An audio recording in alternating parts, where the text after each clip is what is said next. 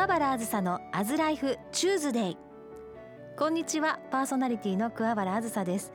えー、どんどんどしどしと言いますかお便りをねたくさんいただいておりましてとっても嬉しいなと思っています。で今回は中でも私がちょっと興味をこうお私もこれ好きと思ったね内容だったので読ませていただきたいと思います、えー、ラジオネーム幸子さんでよろしいでしょうかね。大阪市の天王寺区にお住まいの方からいただきました。えー、桑原さんいつも番組を聞いています。ありがとうございます。牡蠣の美味しい季節ですが桑原さんはどんな食べ方をされていますか？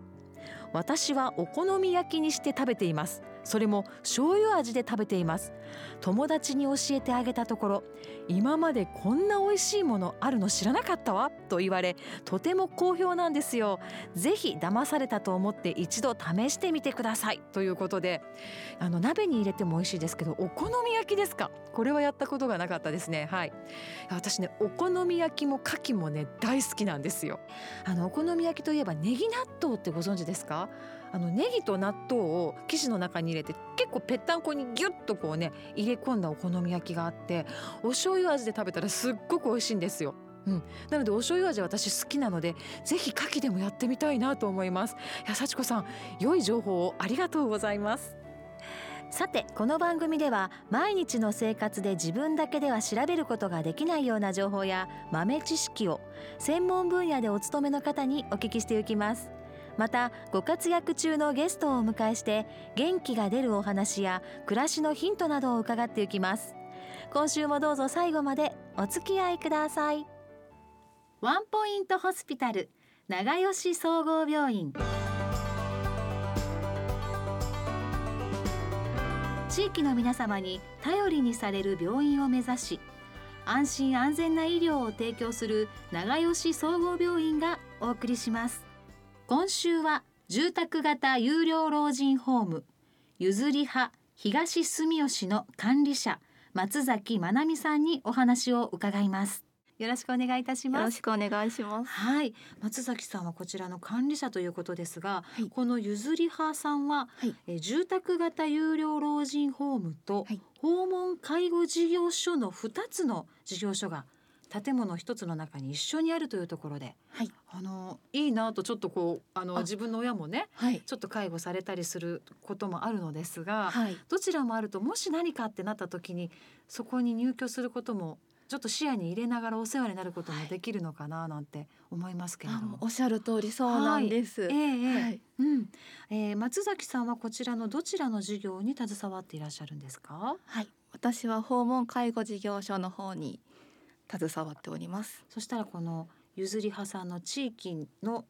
お家にはい順番に回っていっていかれるということですね。あ、そうですね。はい。どうでしょう？この訪問介護士さんのお仕事はどのようなものでしょうか？えっと今その外のと居宅に住まわれてる方のお家に訪問する形と住宅型有料老人ホーム譲り派に入居されてる方のえっと、お部屋に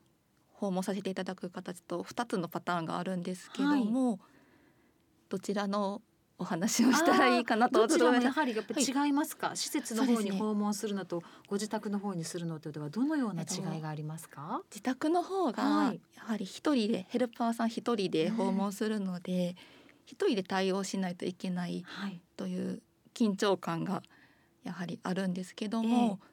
えー、今のところ利用者さんも言い方で和気あいあいとさせていただいてまして、うん、で施設の方に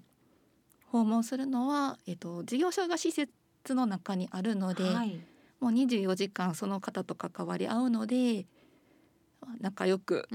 させていただいてるので、うんうん、周りにもたくさんいろいろなスタッフの方々もいらっしゃいますものね。はい、何かでは、はい、うん、違うかもしれませんよね。ね。はい、はい、こちらはまあ東住吉区ということですが、はい、先週までの2回にわたり平野の方の住宅型有料老人ホームのお話もお届けしてきたのですが、はい、はい、この譲り派さんでもこちらのホームではこう外に出かけたりとか、そういうこともできるわけでしょうか？ご家族様と一緒に、はい。うん、あの面会の時間でお外にお散歩行かれたりとか、はい、外出先が分かってれば大丈夫です。あそうなんですね、あでもこう訪問介護の場合ははい。そのお一人でお住まいになっている方が外に出かけたいわなんてなった時ははい。一緒にお連れしたりはするのですか？とケアマネさんうと相談して、はい。そういう同行の介助が必要であれば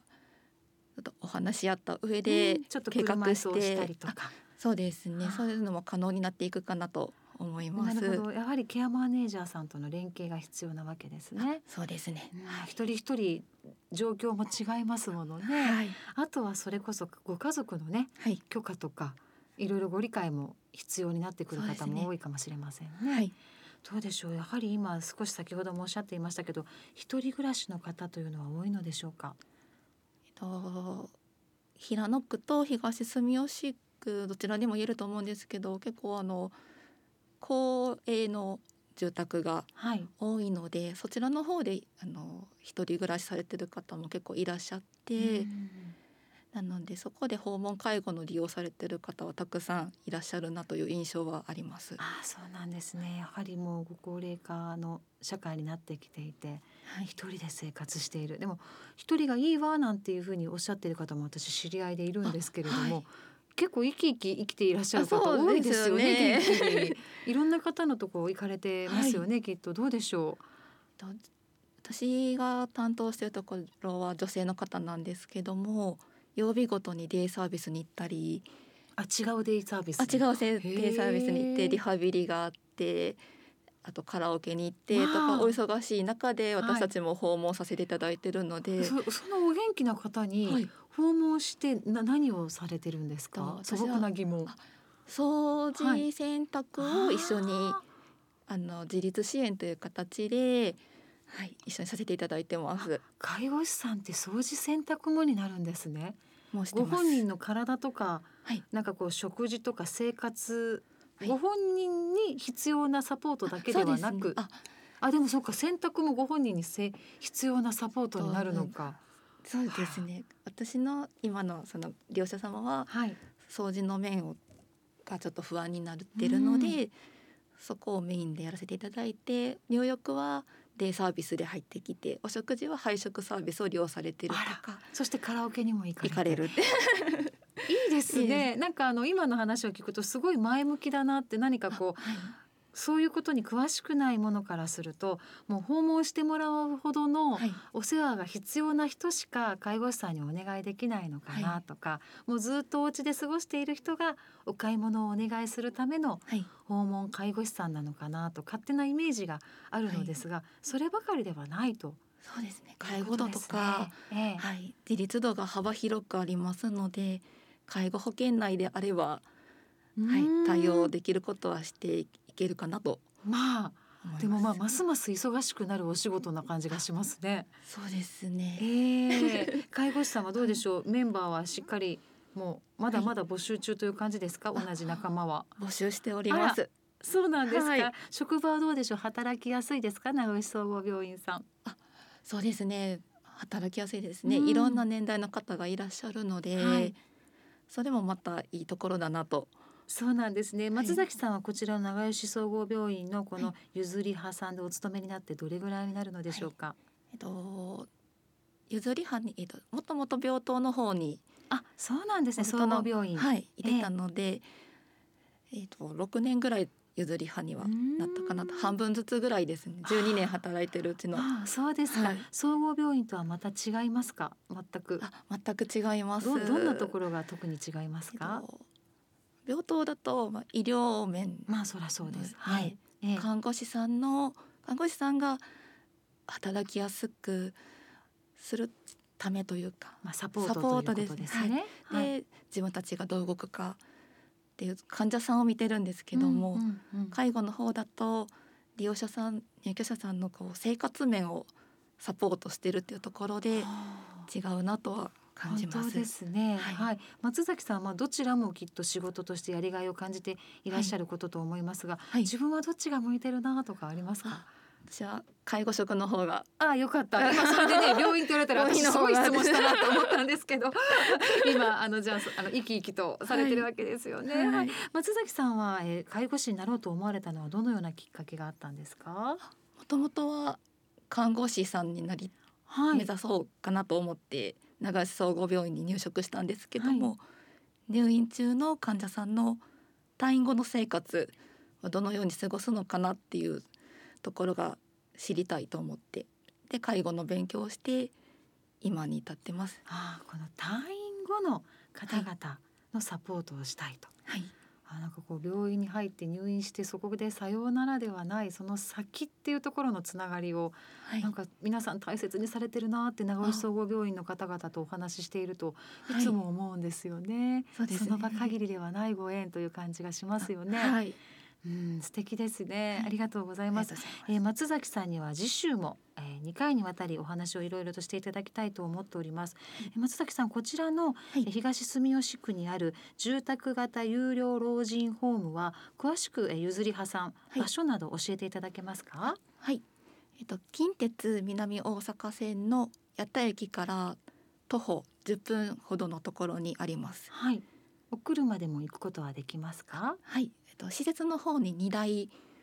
止めるところがありまして、はい、前にコインパーキングもございます。コインパーキングもあるんですね。はい、そしたら安心ですね。はい、はい、あの働く一緒に働くメンバーももう絶賛募集中という感じですけれども、はい、はい、こちらのゆずり派さんは入居者様はどれぐらいいらっしゃるんでしょうか？えっと二十七室あるうちの今十八室。じゃあもうちょっとだけ空いてますね。はい。えーまだまだ行けますか？大丈夫ですか？行けます。いつでも、はい、はい、こちらは見学には行けますか？はい。いつでも大丈夫です、うん、お電話すると行くことができる。はい、はい、こちら譲り葉で葉は葉っぱの葉で、はい、あのぜひということですよね。はい、はい、あの来週もお話しいただきますが、今週はぜひあのよかったら一緒に働こうよっていうね介護士さんに向けて、はい、あの結構潜在まだ使っ資格使えてない介護士さんとかいらっしゃいませんか、はい、資格は持っているもののもうちょっと復帰はなーなんていう方もね、はい、でも今のお話聞いていたらとても働きやすい、ね、お職場なのかなと思うので、はい、介護士さんの方々によかったらメッセージをお願いできますか、えー、介護、うん、難しく考えずに、うんうん、介護業界盛り上げていきましょうみたいな感じです。はい、はい、でまあ何よりも松崎さんのような明るい方がいらっしゃいますので、松崎さんなんとお子さんのママさんということで見た目もとっても若くてびっくりしましたけど、成人をもうね迎えている大人のお子さんのママということで、ね、成人男性ですね。ね男性、成人男性。もう来週そのあたりの働くお母さんというところでもいろいろとお話をお聞きしたいと思います。よろしくお願いいたします。はい、お願いします。創立60周年歴史と変わり続ける新しさであなたの健康を守る長吉総合病院では一緒に病院を盛り上げてくれるスタッフを募集しています。興味がある方はぜひ病院の公式ホームページを通して見学に来てください。そしてぜひ住宅型有料老人ホームゆずり派でも検索してみてください。ありがとうございました。AM1314 FM919 OBC ラジオ大阪桑原あずさのアズライフチューズデイアズのハッピーシェア。このコーナーはさまざまな分野でご活躍中のゲストをお迎えしあなたの日々の生活の中に小さな幸せを感じることができるようなお話をお伺いします。今週のゲストはクルールン主催佐藤梢さんをお迎えしています。よろしくお願いします。お願いします。はい、えー、佐藤梢さんあの今日可愛い左のこの胸にマスコットというんですか、はい、このフェルトのクマアライグマ？なんだろう。可愛いのをつけて。そうですね。はい。あのスタジオにお越しいただきました、うん、はい。そんな佐藤梢さんですがこちらのクルールンというのはどのような意味があってどんな活動をされているのか教えていただけますか？はいえっと、クルールンというのはオランダ語で色の複数形になります。はい、でえーと、もともとその名前には息子の名前が最後に英語表記にすると入っていてで色はもちろんすごい好きなんですけども、はい、そこに息子の名前が入っていたのであこれだと思って、はい、この名前にしています。彩りというそんな感じですかね。そうですね。色鮮やかに。この生活とか人生が色鮮やかに彩りよくでほしいなと思って。ってこの名前を選べました。生活や人生が彩り鮮やかになってほしいなという思い、うん、その活動はどのような活動なんでしょうか？はい。えっとドイツのおもちゃのプレイモービルというおもちゃがあるんですけどもそのおもちゃを使って今自分がどういう気持ちでいるのか感情を持っているのかどうありたいのかどうなりたいのかっていうものをこう可視化しながらこの先どうやって進もうかなっていうのを一緒にやっていくコーチングセッションになっています。はい、そうなんです。今お話しいただいたこのプレイモービルであってますか、はい、このプレイモービルの一部を今日スタジオにお持ちいただきましてこの机の上に並べているのですがもうすっごく可愛くてあのどのようなものかと言いますと皆さんよくご存知なのおもちゃありますよね。レゴブロックって言ってね、はい、言っていいのかな？そのおもちゃに出てくるこう人間とか人の形のものありますよね、マスコットっていうんですか、はい、それと少し似ている姿形は。よく見るとお顔がちょっと違うんですよね。であの帽子をかぶっていたり羽がついていたり本当いろんな種類の人物がいますよね。います。えー、例えば小杉さんこれは何でしょう。私これも大好きで思わず手に取ったんですけども。これ妖精ですね。妖精羽がついていて、はい、妖精シリーズです。これなんだユリかな。スズランのようなお花の帽子をかぶっているんですよね。ちょっとずつね帽子も違って本当だ。もうすっごく可愛い。なあとこちら馬ですけどペガサスが、角がついている、ペガサスですとか。あとサンタクロースさんもいらっしゃいますし、この女性は何でしょう？モンゴルからやってきたのかなというような編み込みのそうですね。髪を言って帽子をかぶってないかぶれないタイプのものもあります。はい。いろいろな、まあ、この人物像を使って人の気持ちを豊かに人生を彩り豊かに、まあ、色とりどりのマスコットといいますか、いろんな人たちがいるのですがこれを使って具体的にどのようにまあ遊ぶといいますか、うんうん。やっていくのかちょっと一例やってみていただいていいですか？もちろんです、はい、じゃあ好きなもの？はいこの中で。はいそうですね、うん、今日ピンとくるものを選んでもらっていいですか？私ね白と紫の組み合わせが大好きで、うんうんうん、今日のこのネイルの色もなんですけどね、これが好きです。この今お話ししていたお花の妖精さんみたいな、うんうん、紫の服を着てます。はい、はい、じゃあ今日はこの子が主人公になります、はい、で今例えばちょっと気になっていることであったりとか、ええ、悩んでること、はい、あともちろん嬉しいことでもいいんですけども、はい、それをここで表現していただく。えこれいろんな人物を使っていいですか？どれを使っても、まあ、面白いじゃあちょっと数分やってみましょうか、はい、例えばこれが私の息子だとします、はい、羽がついた、うん、もう天真爛漫で笑顔でいるだけで可愛いってみんなが寄ってくるんですよ、うん、はいその息子のそばには今ちょっと病気で私がもう心配して毎日考えてしまうサンタクロースのような私の父がそばにいます、うん、でこの孫に会いたいなと思いながら病院でねちょっと今寝てるんですよね。そのすぐ後ろに母がいます、はい、私の母はちょっと陶芸家の芸術家でしてこのさっき言ったモンゴルの人みたいな、うん、この帽子をかぶっていない個性的な女性をこのサンタクロースのそばに置いてみました。はい、で私はそんな姿を見ながら、まあ、仕事とか自分勝手に好きなこと活動をちょっと離れたところでやらせてもらっているっていうような今常にこのなんか心境がどこかにいつもある感じですね。うんうんうん、面白いですね。はい、助けてあげたいなと思いながらも、なかなか言ってあげれないみたいな。息子ちゃんはなんなんかなんて言ってますか？息子ちゃんはおじいちゃんおばあちゃん一緒に公園行こうよついてきてって言ってるんですよね。でも父がもうそんなに早くに歩いたらおじいちゃん動けないよ待ってとか言いながら、で母がはいはいはいってこの間で歩いているみたいなそんな感じですかね。その時じゃあずさんはここから見てどのように見えてます遠くから見ながらえっと私がいないけど息子におじいちゃんが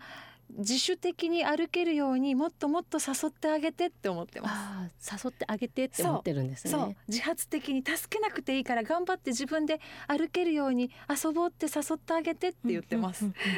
すごい気になったのは、はい、こう後ろから支えてる感じなんだなと思ったんですよね。前からでも横からでもなく、ええ、お二人とも後ろ。この並べ方ですねそうですね。でお母さんも後ろ。から。これはどういう？多分ねうちの母と父が私のことを押さえつける育児をしなかったんですよ。そうなんです。常に後ろから見守ってくれててどんなことでもチャレンジしなさい、うんうん、失敗したらいつでもここで支えるよっていう子育てをしてくれたので、うん、今こんな自由気ままになっちゃってるんです素敵ですねでもね。それがこうこの立ち位置に現れているのかもしれない、うん、すごいそこが気になったのとあと、はい、お二人とも赤だったんですよね。本当だ赤ですね。色が、お洋服の。でやっぱ一番最初の色あの虹もまあ、日本では赤から始まっていくんですけど、はい、そのぐらい生命力とかあとグラウンディングみたいな地に足をつけるっていう色でもあるので、うん、なんかこう根っこから支えてあげたいみたいなっ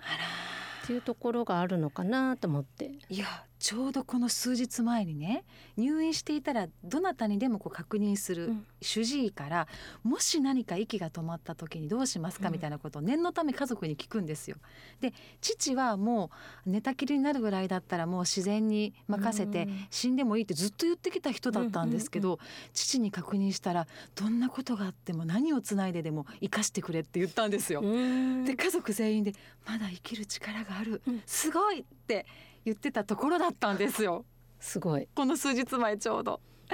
なので多分お母さんとお父さんがこう支え合ってこうパワーを上げているのかなとも思いましたね。というような心境を選ぶ色とか、並べ方とかでコーチングしてくださるということなんです、ね、そうですね。面白い。ありがとうございます。はい。小杉さんはこの活動をしようと思われたのはどんなきっかけがあったんですか、もともと小さい頃からあまりこう人と話をするとか、自分の感情を外に出すっていうのが本当に苦手で、はい、でもほんお母さんとかお父さんからも生まれた時からずっと反抗期だったよ。赤ちゃんの頃から反抗期って言われてきたぐらい、はい苦手？嫌いではもちろんないんですけど苦手。そコミュニケーションが苦手。ですね。どのぐらいの距離感で付き合ったらいいのかがわからないとか。そうすると勝手に話してしまうと、はい、でもそうするとやっぱすごく生きづらい。で人とは仲良くもちろんしたいって思ってあの大人になってきた時にやっぱりこうもっと自分を知って自分がどう感じてどう生きたいのかっていうのがちゃんと分かればもっと人ともうまく付き合っていけるのかなっていうところが出てきたので、はい、もしかしたら私みたいな人がもっといっぱいいてそういう人たちの助けになるんじゃないのかな。でしかも可愛い。はい。これに出会ったのはいつだったんですか？これ出会ったのは、はい、えーと、オランダにもう12年前ぐらいに住んでいたんですけども、はい、その時の、えーと、オランダであるクイーンズデーという女王様をお祝いする日があったんですけど、はい、その日は誰でもお店を出してちっちゃな子でもおばあちゃんでもおじいちゃんでも。なのでフリマがいっぱいあるんですけどもそこで子どもたちがもちろんこういうおもちゃを売ってるところでも売ってるもので遊んでる。はあ、マルシェや飲みの市みたいなイメージをしてますけども、ね、今、はい、その感じなんですけど、えー、それをもう売ってるもので遊んでる。その風景を見て。もうそれも没入しているっていうのがもうたまらないなと思って、面白いと思ったわけですね。そしてもうやっぱ色がすごい綺麗なので、見てても楽しい。なんか本当に色が動いているみたいな。本当思い出も語れるし未来も語れるし、ね、今の状況も今のように語れるしってことですよね。はい。でこれだと思われたわけですね。で、ね、あまりにもハマりすぎて、はい、なんと論文まで書かれたというふうにお聞きしておりますけども。ありがたいことにあの、はい、佐藤先生という先生からお声がけをいただいて、はい、で論文一緒に出しませんかというすごいありがたい私とは全く真逆のアカデミックな世界にいる方からお声がけをいただいた時にちょっとびっくりしたんですけども。はい、なのでその梢さんの感情とこれが好きっていう思いとこれへの可能性を論文で佐藤先生が導いてくださった。そうですね。もう合体ですね。ありがたい。最強ですね すごいですね。さあこれから、まあ、さらにこの活動を広げていかれると思うのですが、はい、このプレイモービルというこの遊び自体このコーチング自体に何どんな可能性をさらに感じていらっしゃいますか？これから。はい。まあ、最初の頃にもちょっとお話をしたんですけども、ええ、やっぱりもっと自分を生きてほしいあと自分を知ってほしいっていうところがこれからもっと大事になっていくのかなとどんどんどんどん時代も変化して当たり前のことが当たり前じゃなくなる時代がすぐ近づいてくるかなと思うのでもっともちろん周りも大事にするけどその前にもっと自分を大事にするっていう人をたくさん増やしていきたいなと思ってコミュニケーションがちょっと苦手だった梢さんご自身がこれで救われて、はい、自分を知ることができて今を生きている、はい、それをいろんな人に広げていきたいというお話ですよね、はい、素敵なメッセージをありがとうございました。ぜひ手に取って並べたり、はい、こうちょっと動かしたりしてね皆さんご自身のストーリーを作っていただきたいなと思います。えこれをもっともっと知りたいなという方は梢さん何かこうサイトなど見に行くことはできますか？はい。ホームページとかあとインスタ、はい、フェイスブックをしていますので、はい、そちら。佐藤梢さん、はい。クルールン主催の佐藤梢さんで、はい。ぜひ検索してみてください。今週はクルールン主催の佐藤梢さんからプレイモービルのえ可能性についてお話をいただきました。ありがとうございました。ありがとうございます。